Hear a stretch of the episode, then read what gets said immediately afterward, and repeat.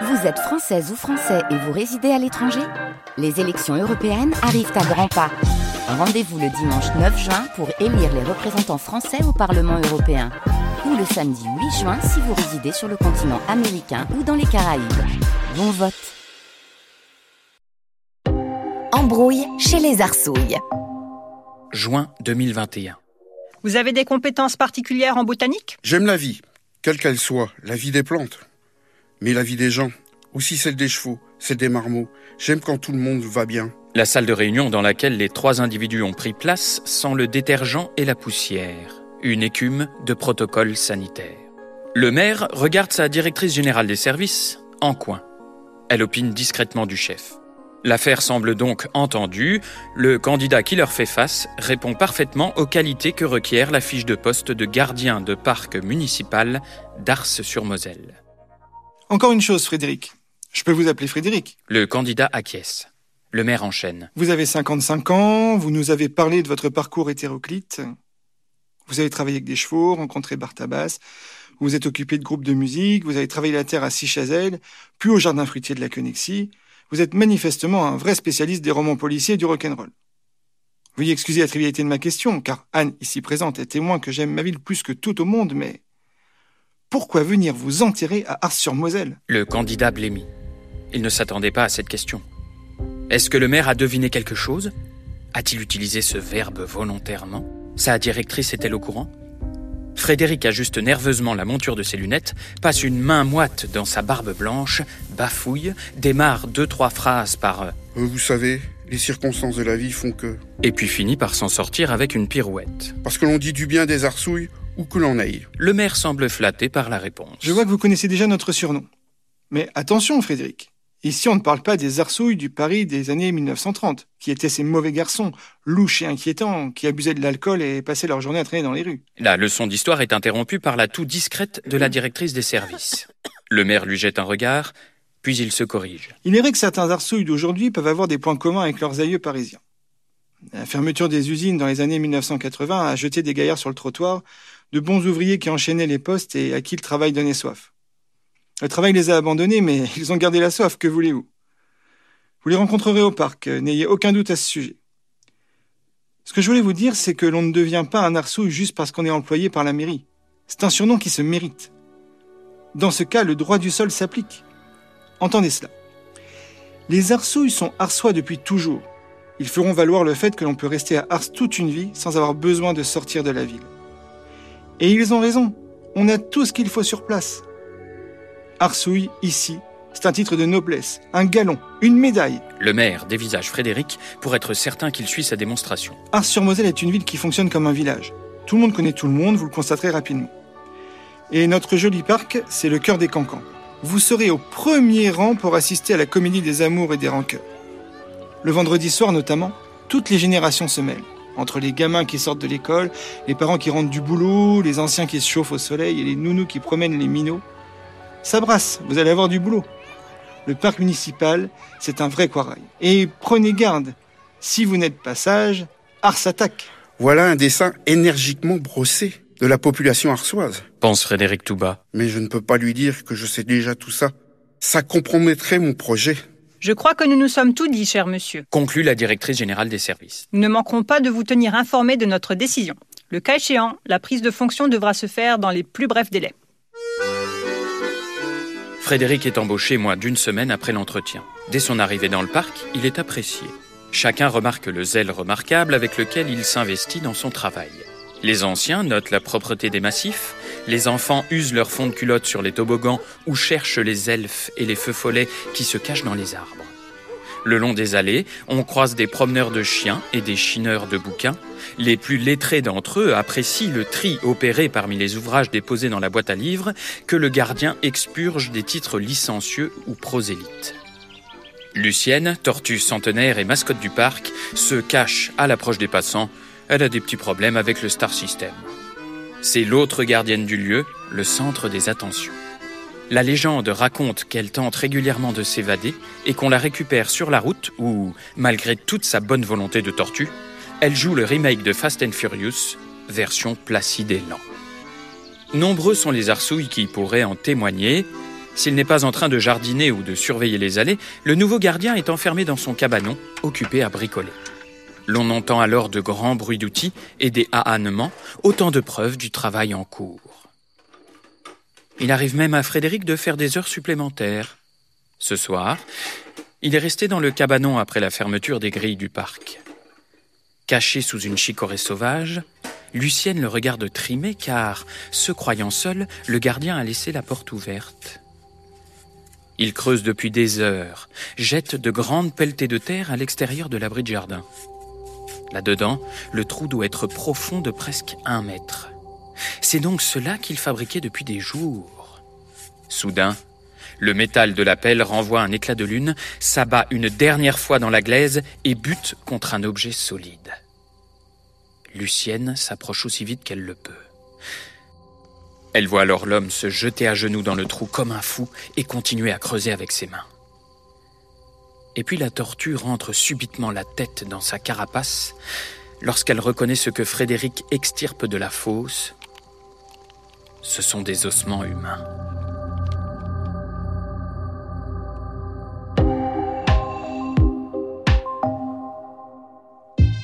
Été 1985. Tiens, Francky, tu m'amènes les strobos, s'il te plaît? Je m'appelle Franck, pas Francky, putain L'apprenti disjockey jure entre ses dents. Il ne supporte plus Christophe, ni les grands airs qu'il se donne, soi-disant pour faire américain.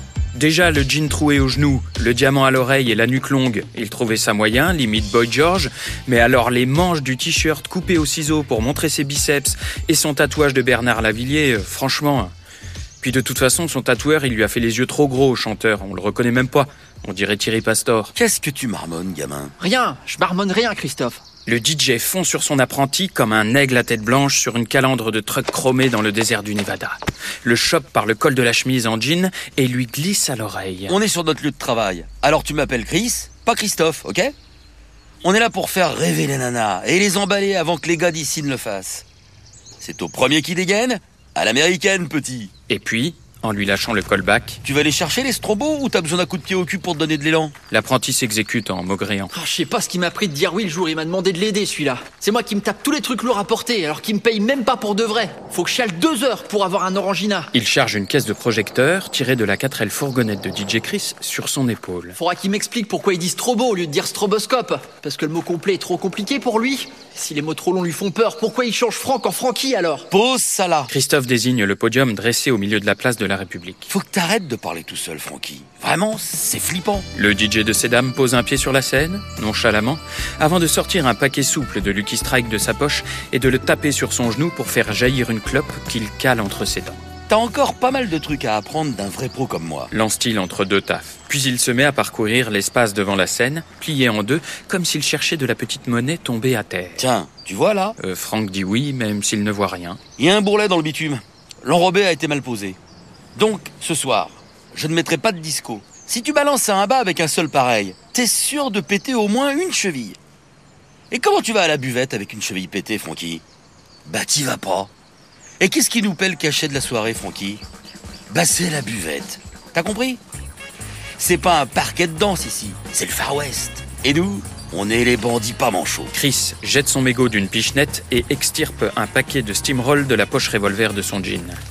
Grâce à une pression habile des deux pouces, il fait sauter un chewing-gum directement dans sa bouche. Eh ouais petit, j'ai pas envie de peu de la gueule. Très peu pour moi, la laine de cendrier ou alors euh, juste pour celle qui aime.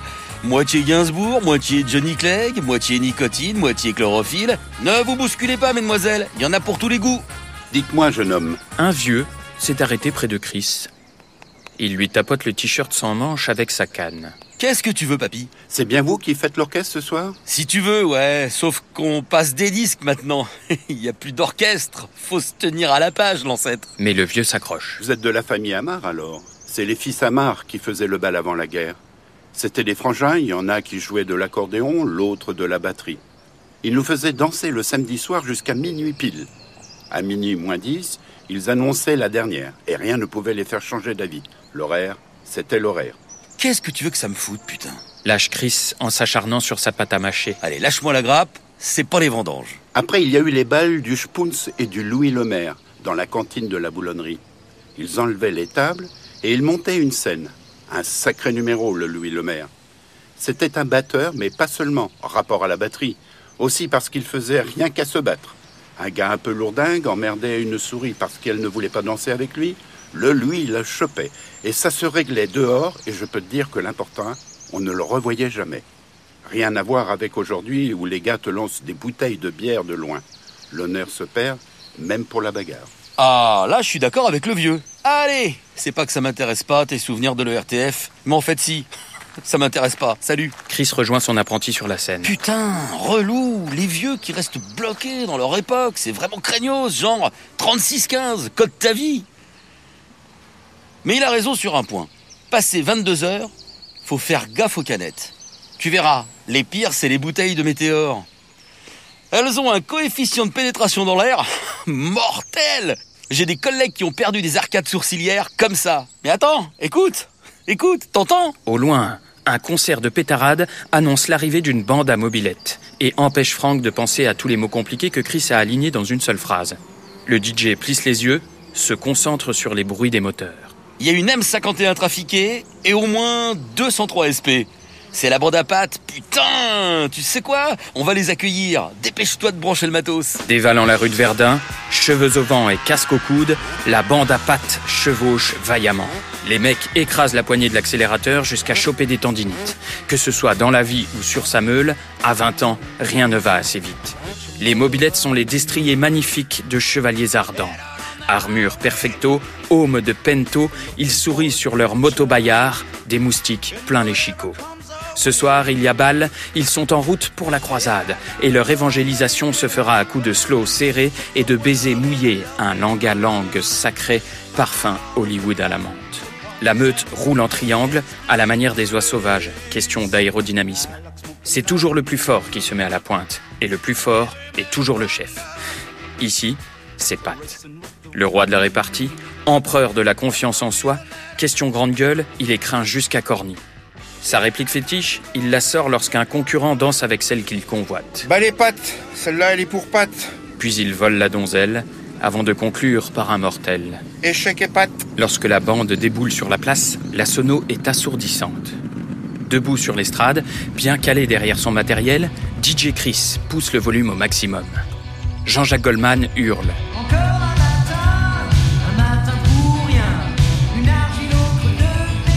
À la console lumière, Frankie donne tout lui aussi. Il a balancé la fonction chaser. Les stroboscopes crépitent en lançant des éclairs qui se reflètent sur les rébanes de son patron. Le disque jockey souffle la fumée de sa Lucky dans le halo des projecteurs, histoire de donner un caractère spectral à sa silhouette. La membrane des amplis crépite encore, et puis soudain, plus rien. Derrière la scène, Pat, hilar, a débranché la rallonge électrique. Je crois que j'ai trouvé l'interrupteur pour éteindre les craignos qui traînent dans le coin, les gars. La bande ricane.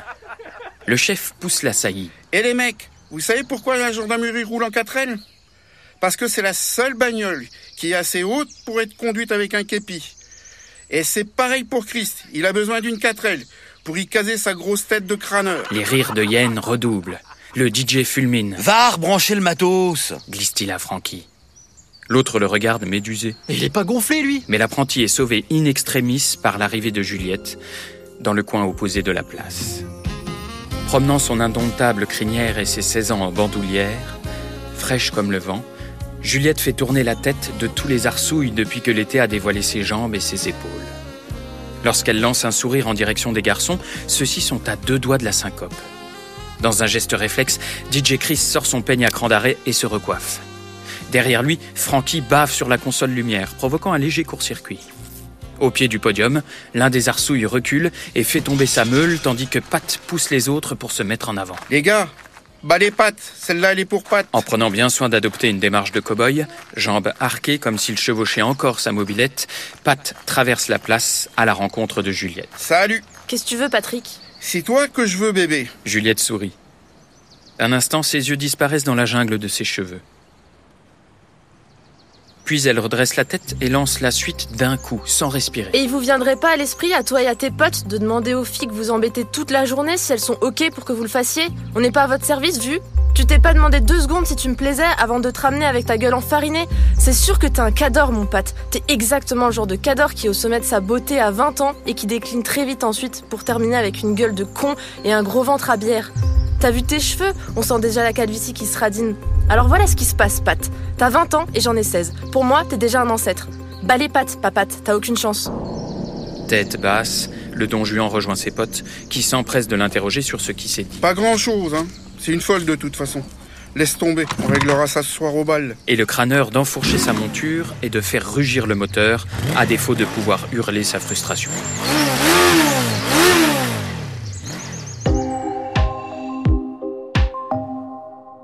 La bande s'est dispersée, chacun doit se préparer pour le bal.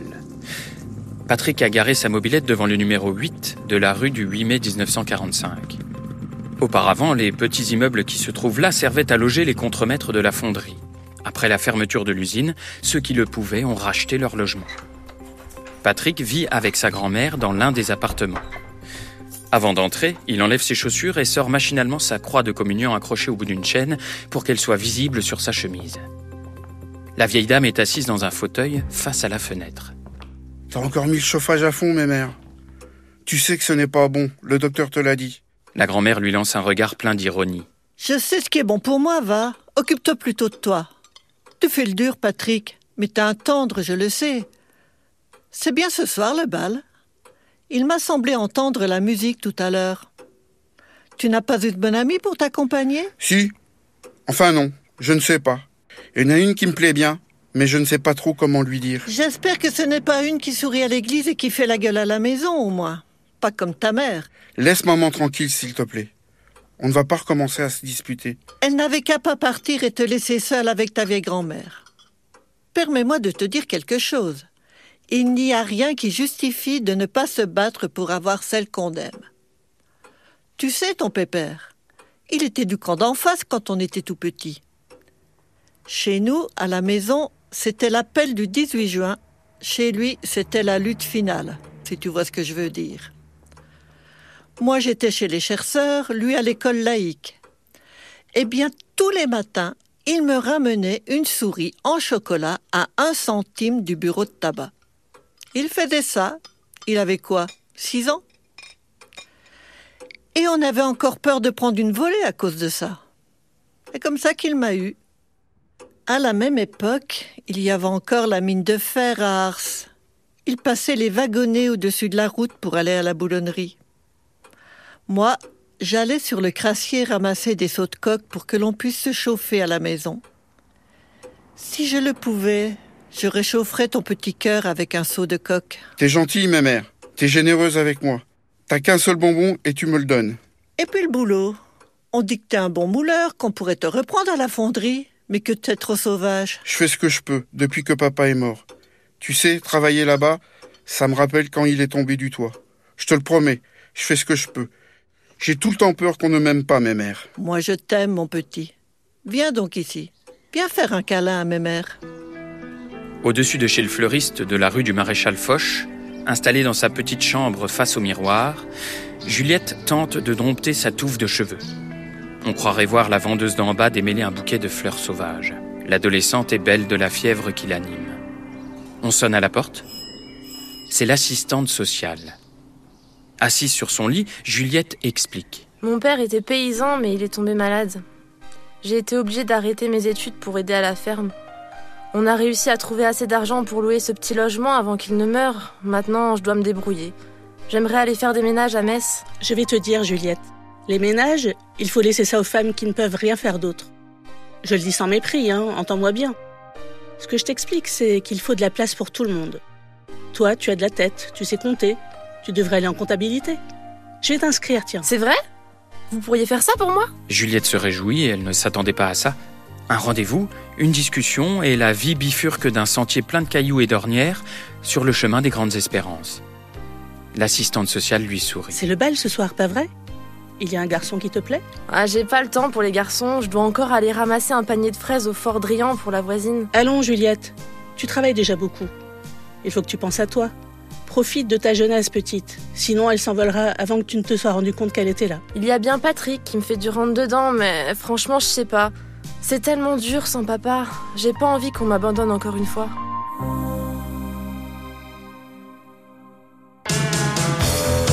Le bitume de la place est incandescent.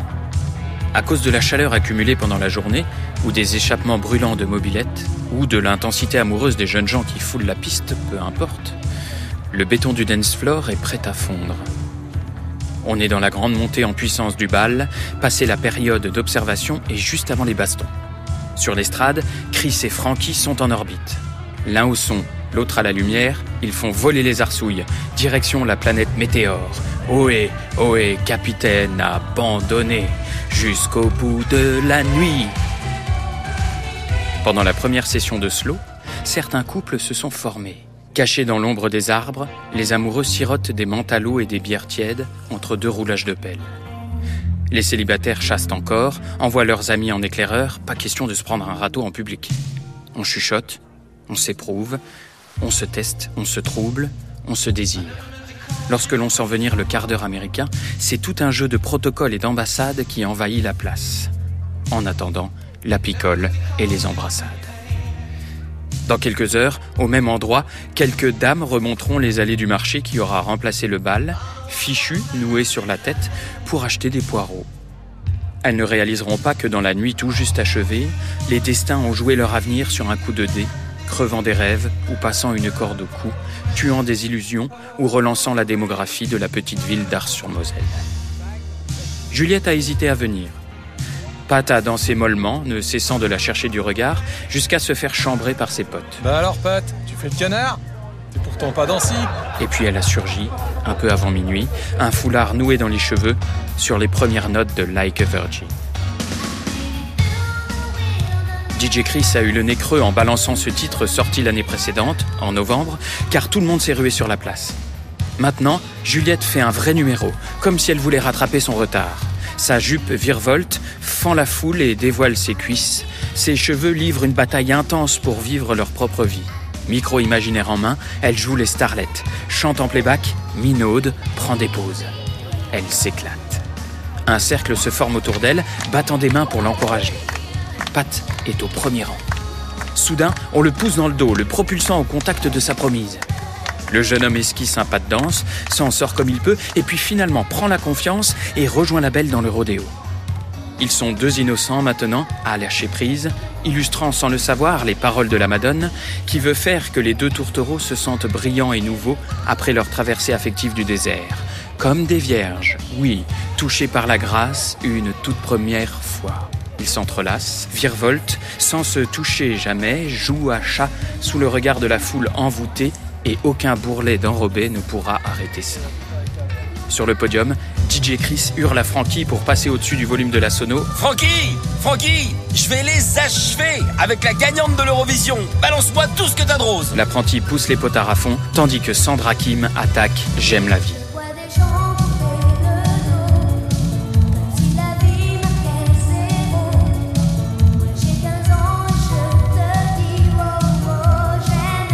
Juliette attrape la main de Pat et l'entraîne hors de la foule jusque derrière la scène. Lui pense que c'est gagné, elle a besoin de lui parler.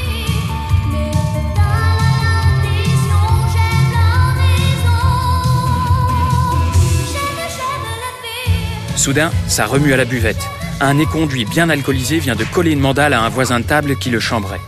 Aussitôt, la victime riposte, balançant un coup de pied dans l'entrejambe de la viande soule, originaire de Gravelotte. Alors les potes de Gravelotte tombent sur les arsouilles. Mais c'est sans compter sur les jeunes sapeurs-pompiers, pressés d'en découdre, depuis que le bal de Corny les a mis en rogne contre les cornéaniens. De leur côté, les gars de l'équipe de foot sautent sur les ouvriers, les malheureux qui appartiennent à plusieurs bandes à la fois, paumés, distribuent des coups de poing au hasard. Derrière la scène, la discussion s'est envenimée. Parce que tout le monde est occupé à se battre ou à fuir le bal pour éviter de prendre une mandale, personne ne se soucie de Pat, qui, ivre de rage, fait pleuvoir les coups sur un gars de Gravelotte ou sur Juliette, allez savoir, il n'y a personne pour le voir. Et puis la première canette part en direction du DJ, et la baston générale éclate. Il n'y a plus de camp, plus de clan, plus rien que la violence gaillarde du fond de la France, des hommes qui font valoir leur droit à la virilité bête, qui expurgent leur rage en espérant se faire remarquer pour passer de mal considéré à mal considéré à coups de. La plupart des canettes loupent leur cible et volent au-dessus de la scène pour s'abattre en pluie de météores sur Juliette et Pat. On a juste le temps d'entendre DJ Chris hurler de terreur en constatant qu'il a l'arcade sourcilière ouverte. Et Juliette s'évanouit.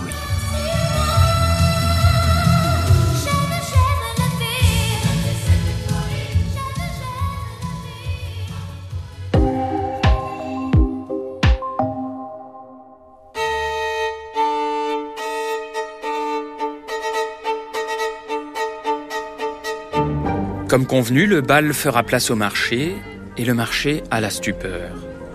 Juliette, 16 ans, sera portée disparue. Elle ne se présentera pas à son cours de comptabilité et l'assistante sociale trouvera son logement vide. Suivront les gros titres dans les journaux, la rumeur dans le village, le signalement pour disparition inquiétante, les affichettes placardées, la recherche de témoins, en vain, les battues dans les campagnes environnantes, les amis qui remuent ciel et terre, les journaux télévisés régionaux, les affichages en 4 par 3, et puis moins d'amis, les portraits sur les bouteilles de lait, et puis plus d'amis du tout, et enfin, l'oubli. Les années feront cicatrice.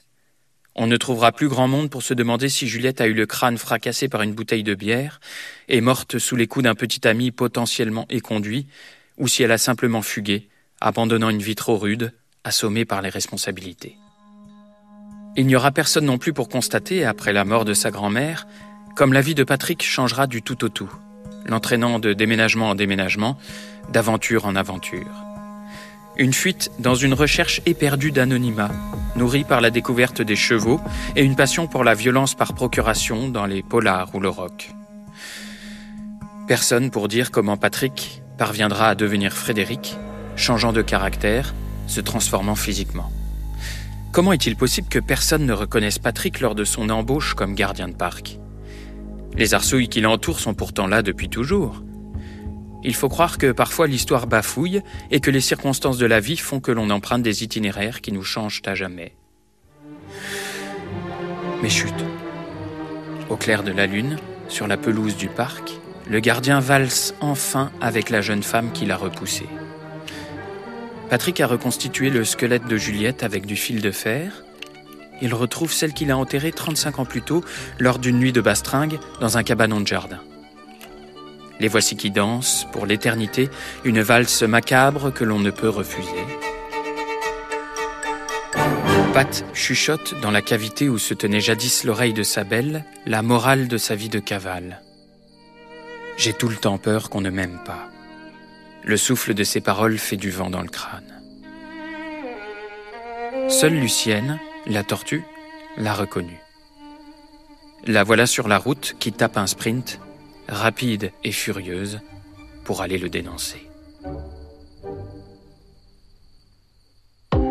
C'était Meurtre et Moselle, une nouvelle policière de fiction écrite par Nicolas Turon, réalisée et produite par l'équipe technique de France Bleu Lorraine. Continuez à écouter ce podcast sur l'appli Radio France ou sur francebleu.fr.